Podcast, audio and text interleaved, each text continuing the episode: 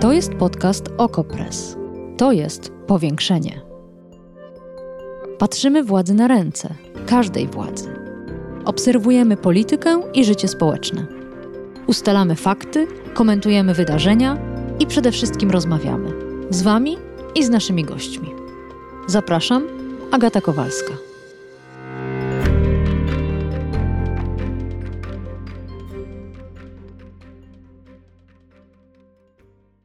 Poniedziałek premier Mateusz Morawiecki odwiedził Myszków i tamtejszą strzelnicę sportową. Dlaczego akurat strzelnicę? Sam premier to wyjaśniał. Życzymy sobie pokoju, ale znamy to jeszcze rzymskie powiedzenie: jeśli chcesz pokoju, gotuj się do wojny. Musimy być na tyle e, silnie uzbrojeni, uzbrojeni, żeby odstraszać przeciwnika. Wojna na Ukrainie przypomniała nam, że wolność nie jest dana raz na zawsze. Że tak jak pokolenia przed nami musiały walczyć o tą wolność z bronią w ręku, tak i my musimy być czujni. Polska armia, ona jest na straży, ona jest po to, żeby bronić naszych granic i bronić naszej wolności. Ale wzmocnienie jej działania odbywać się będzie, tak jak do tej pory, przez wzmocnienie społeczeństwa obywatelskiego. I do części społeczeństwa obywatelskiego należy także program, który rozpoczęliśmy już jakiś czas temu, Strzelnica w każdym powiecie. Tak jak tutaj, Szanowni Państwo, w Myszkowie i w powiecie myszkowskim mamy już strzelnicę pneumatyczną, nowoczesną bardzo strzelnicę. Jak widzieliście Państwo, nie trzeba było nawet nakładać słuchawek podczas strzału. Ja wcześniej byłem e, nieraz na strzelnicy, to pamiętam w poprzednich latach, jak to wyglądało. Oczywiście każda strzelnica jest potrzebna, ale te nowoczesne, te, które będą dostępne dla wszystkich mieszkańców, to jest coś, na co dzisiaj stawiamy. Tak mówił premier Morawiecki w strzelnicy pneumatycznej, czyli takiej, gdzie ćwiczy się strzelanie z broni pneumatycznej. Co to ma wspólnego z obronnością kraju, z wojskowością i ze strzelaniem, jakby nie było, z broni palnej? Tego nie wiem. Co ma wspólnego społeczeństwo obywatelskie ze strzelnicami? Też tego nie wiem. Ale najwyraźniej premier wie. A skoro wie, to i ogłasza program Strzelnica w każdym powiecie. I to po raz trzeci ogłasza. W poprzednich dwóch edycjach zainteresowanie było znikome. Samorządy, to jest powiaty, gminy, nie zgłaszały ofert, mimo że dotacja do budowy strzelnicy wynosiła aż 80% kosztów inwestycji. Pytanie dlaczego i czy sam pomysł rządu, by strzelnice były łatwo dostępne dla każdego chętnego, czy ten pomysł w ogóle ma sens? O strzelaniu i o obronności dzisiaj w powiększeniu. Zapraszam.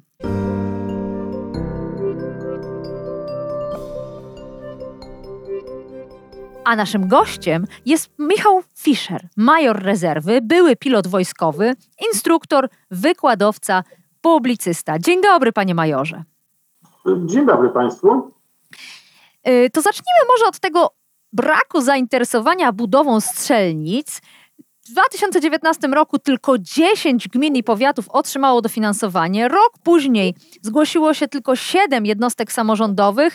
W 2021 roku nieco więcej, bo dopuszczono budowę strzelnic wirtualnych i właśnie tych pneumatycznych. Jak pan myśli, dlaczego samorządy nie są zainteresowane i czy pana zdaniem powinny być? To znaczy, kiedyś nie były zainteresowane, no bo ludzie generalnie, mm, e, jeżeli interesowali się strzelectwem, to mieli ładną ofertę przyzwoitą, jeżeli chodzi o e, strzelnice, na które jeździli. Natomiast takiego powszechnego zainteresowania strzelaniem nie było w społeczeństwie. E, sytuacja uległa kompletnej zmianie w momencie rozpoczęcia mm, wojny w Ukrainie. No to sprawa jest oczywista, że wtedy mm, e, wiele osób, szczególnie młodych, rzuciło się na strzelnicę, poznawać zasady działania broni, nauczyć się y, samego strzelania, obsługiwania tej broni, zasad bezpieczeństwa i tak dalej, mając na myśli ewentualną, oby oczywiście nie było to konieczne, obronę naszego własnego terytorium. Ale jak czyta się zasady tych e, programów Strzelnica w każdym powiecie, to okazuje się, że owszem, z takiej strzelnicy będzie mógł korzystać każdy chętny, ale przede wszystkim rząd liczy na to, że te strzelnice uzupełnią potrzeby wojska i potrzeby wojsk obrony terytorialnej.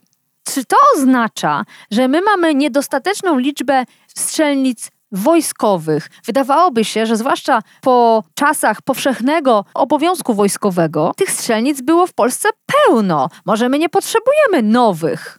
Jeżeli chodzi o potrzeby wojska, no to każdy garnizon ma swoje strzelnice i do tej pory z tym problemów nie było. No nie muszą powiaty budować im strzelnic, ponieważ mm, każda jednostka wojskowa ma taki własny, że tak powiem, przyzagrodowy plac ćwiczeń, ma swoją strzelnicę i ma inne zaplecze szkoleniowe, które jest systematycznie rozbudowywane.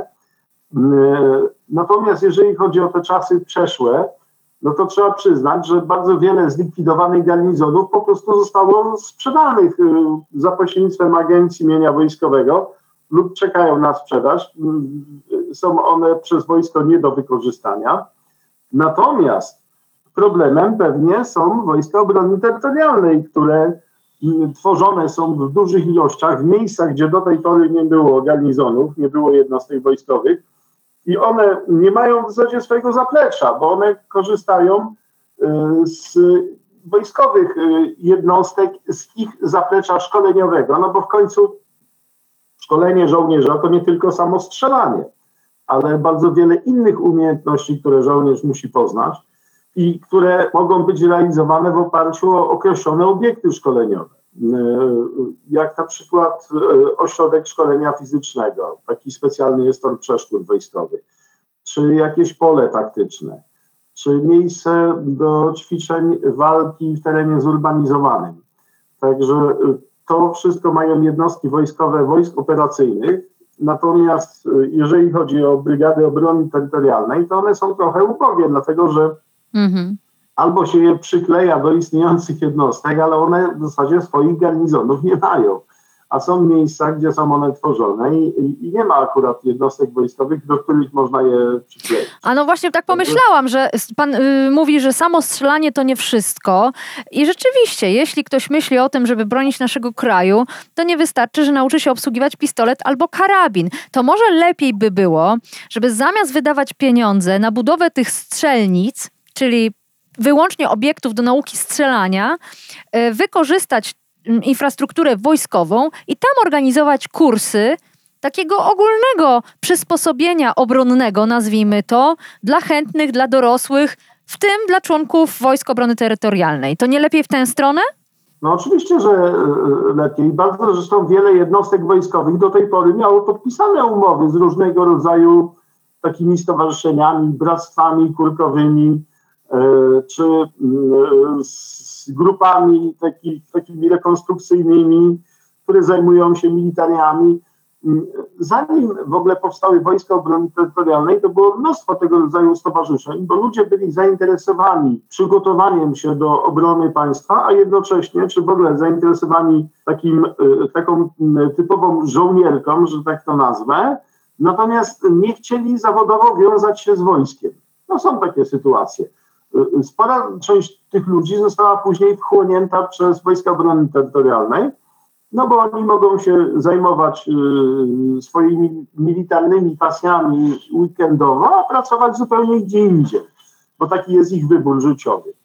Y, no jasne, ale, ale panie majorze, to mogą skorzystać z tych garnizonowych ośrodków szkolenia, z tych strzelnic wojskowych, czy tego jest po prostu za mało i zbyt obładowane i dlatego potrzebny jest program strzelnica w każdym powiecie? To jest, sprawa jest tego, że w zasadzie powinno się budować garnizony dla Wojsk Obrony Terytorialnej. Nawet jeśli oni tylko ćwiczą y, weekendowo, no to y, oni powinni mieć jakieś warunki do przechowywania swojego sprzętu, y, jakieś warunki do swoich ćwiczeń i szkoleń różnych, w tym strzelnice. I to powinno być realizowane z budżetu Ministerstwa Obrony Narodowej. Mm -hmm. no skoro mm -hmm. tworzymy wojska, no to one tak. nie mogą być mm -hmm. bezdomne. Mhm. Muszą mieć swoje garnizony, muszą mieć swoje place ćwiczeń, muszą mieć swoje zaplecze remontowe dla pojazdów, magazyny do przechowywania sprzętu różnego rodzaju, które oni używają i całe ośrodki szkoleniowe, gdzie mogą sobie ćwiczyć różne rzeczy. Od strzelania z broni poprzez rzut granatem, poprzez odpalanie przeciwpancernych pocisków kierowanych, symulatory tego rodzaju uzbrojenia, plus place do ćwiczenia walki w terenie zurbanizowanym, do ćwiczenia walki w terenie odkrytym, jakiś ośrodek taki szkolenia fizycznego do prowadzenia ćwiczeń z wyszkolenia fizycznego, ale takich sprowadzonych pod kątem umiejętności wymaganych od żołnierza. Wróćmy na chwilę do strzelania. Czy to jest trochę tak jak z nauką jazdy na rowerze? Czyli jeśli ktoś odbędzie, tak jak tu proponuje teraz rząd, kurs 12 godzin, w tym oddanie 350 strzałów, to już później po kilku latach wciąż będzie pamiętał, jak się posługiwać bronią i jak to robić bezpiecznie? Czy też raczej nauka strzelania jest jak nauka ratownictwa, czyli trzeba powtarzać kursy, przypominać sobie odruchy. Jak to jest, panie majorze? Moim zdaniem to nie jest e, raz dane na zawsze. Oczywiście, że trzeba powtarzać, że trzeba sobie przypominać. Zresztą im człowiek starszy, tym i ręka staje się mniej pewna, i wzrok e, jest gorszy. Jeżeli zna broń, która była używana w danym momencie w Wojsku Polskim, no to tą broń e, umie wykorzystać. Ale okresowo wojsko też zmienia. Obecnie na przykład przechodzimy z karabinków Beryl na karabinki Grot. To jest zupełnie nowa broń, będą trzeba od nowa poznać no, i, i w naszym stopniu nauczyć się z niej też strzelać, mm -hmm, bo ona ma inne mm -hmm. troszeczkę właściwości przy mm -hmm, strzelaniu jak stare karabinki Beryl. Ja, ja, już nie mówię o ich rozkładaniu, składaniu, czyszczeniu i, i ewentualnie usuwaniu zacięć, no bo takie rzeczy trzeba po prostu też umieć, jeżeli chodzi o strzelanie. Tylko jak, z tego, co ja zrozumiałem, to te strzelnice w każdym powiecie są dla młodzieży, dla tych, które y, myślą dopiero o wstąpieniu do służby wojskowej, y, dla takich powszechnych ćwiczeń dla zwykłych ludzi, którzy są tym zainteresowani. Natomiast y, tutaj widzę, że mieszamy dwie różne rzeczy. No ja nie mieszam, tylko premier miesza, bo on mówił naraz o przygotowaniu wojskowym i o młodzieży i o tak zwanym zwykłym obywatelu, a nawet ujmował to w pojęciu społeczeństwo obywatelskie, co już w ogóle mnie zdumiało, ale to łączenie wątków to jest też efekt regulaminu tego konkursu ofert dla samorządów, gdzie jest mowa o tym, że to mają być strzelnice do szkoleń w zakresie podstawowym, do szkoleń y, jednostek wojskowych i dla oddziałów WOD, więc to rząd to miesza i łączy. Jeżeli chodzi o szkolenie jednostek wojskowych, to po pierwsze, Ministerstwo Obrony Narodowej musi zapewnić jednostkom odpowiednie zaplecze szkoleniowe. Zarówno jednostkom wojsk operacyjnych, jak i jednostkom Wojsk Obrony Terytorialnej. I to jest zadanie wojska i koniec Ministerstwa Obrony Narodowej. Czy rację ma premier Morawiecki, kiedy twierdzi, że upowszechnienie się szkoleń ze strzelania będzie miało wpływ na obronność naszego kraju? E, może nie tyle odparcia ataku, co odstraszania, bo o tym mówił premier, że będziemy odstraszać ewentualnego agresora.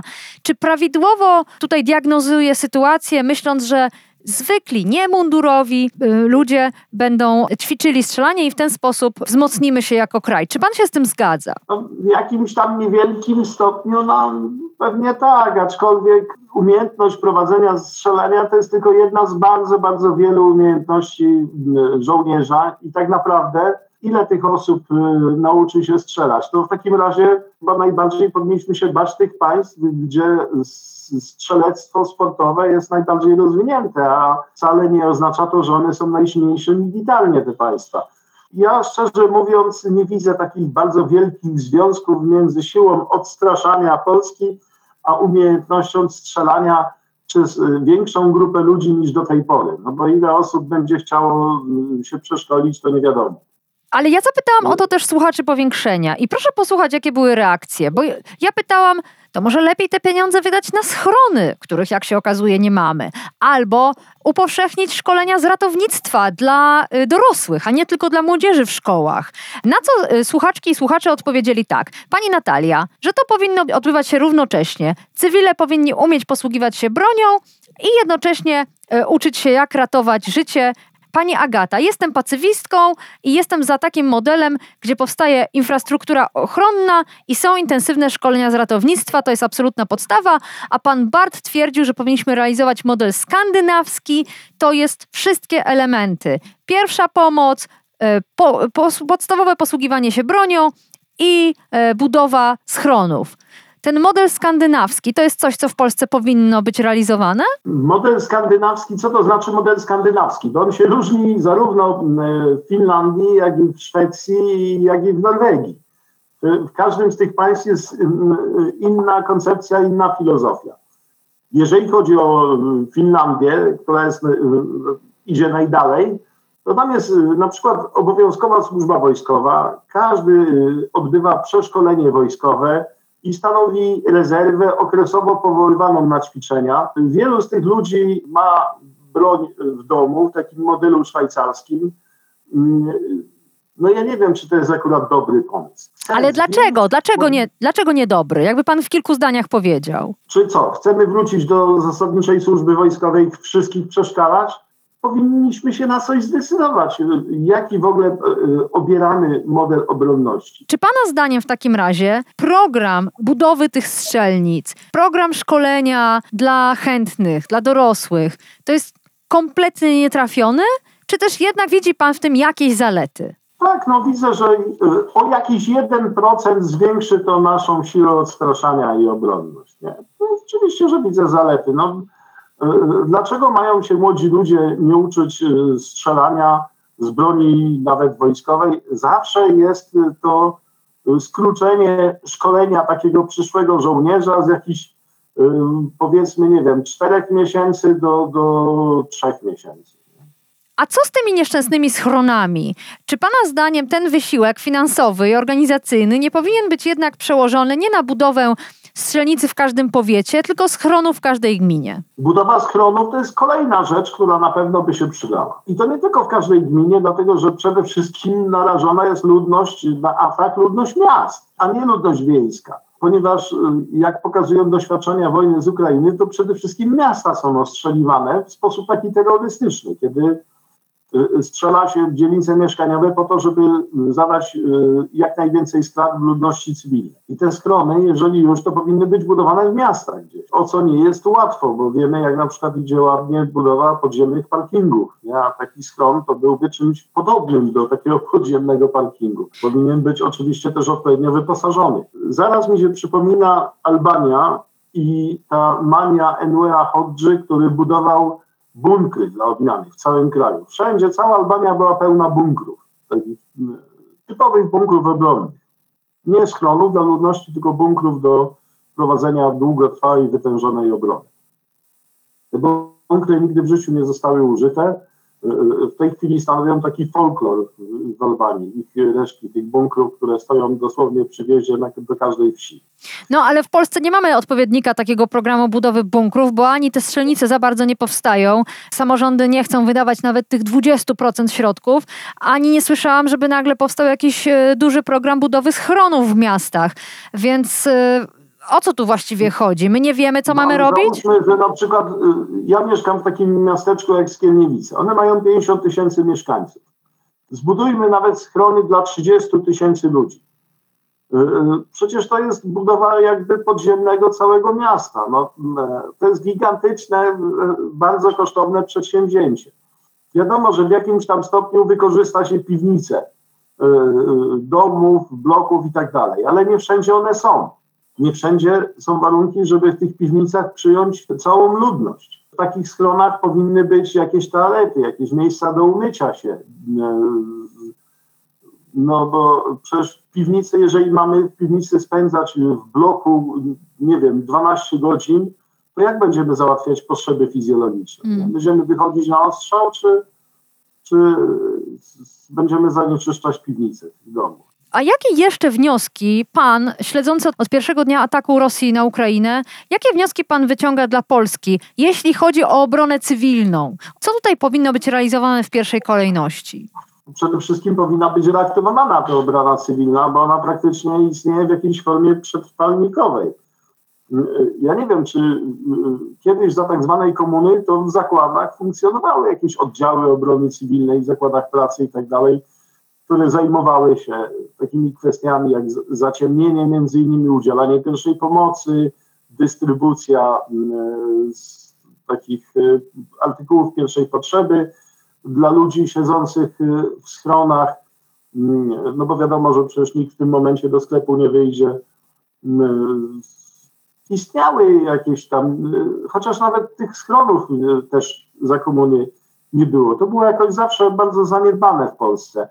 Natomiast budowa takich schronów, która by zapewniła przetrwanie dużych miast, no to ja sobie takiego przedsięwzięcia nie wyobrażam. To, to jest przedsięwzięcie, które jest rozłożone na lata, jeśli nie na dziesiątki lat. Jasne. Czyli wracamy na razie do naszych strzelnic. Ten program też jest rozłożony na mm, lata, bo po prostu samorządy najwyraźniej mają inne wydatki.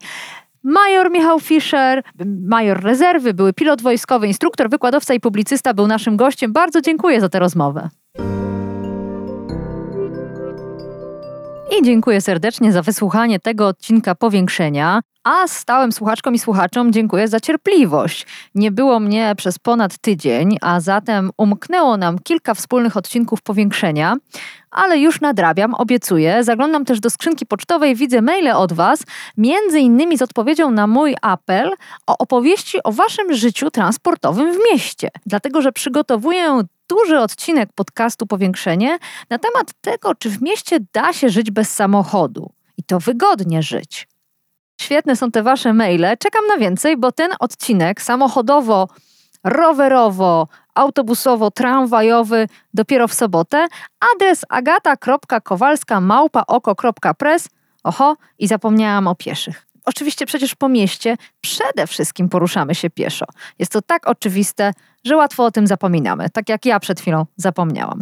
Piszcie, piszcie, piszcie. Słyszymy się wcześniej w czwartek, a w sobotę ten specjalny, wyjątkowy odcinek powiększenia, oparty w dużej mierze na Waszych historiach. Kłaniam się Wam i do usłyszenia. Powiększenie. Podcast Okopres. Prowadzenie Agata Kowalska. Podcast znajdziesz na stronie Okopres i w Twojej ulubionej aplikacji do podcastów. Redakcja Okopres działa od 2016 roku. Jesteśmy obywatelskim narzędziem kontroli władzy, obecnej i każdej następnej. Okopres utrzymuje się z Waszych darowizn. Wesprzyj nas, byśmy mogli działać dalej.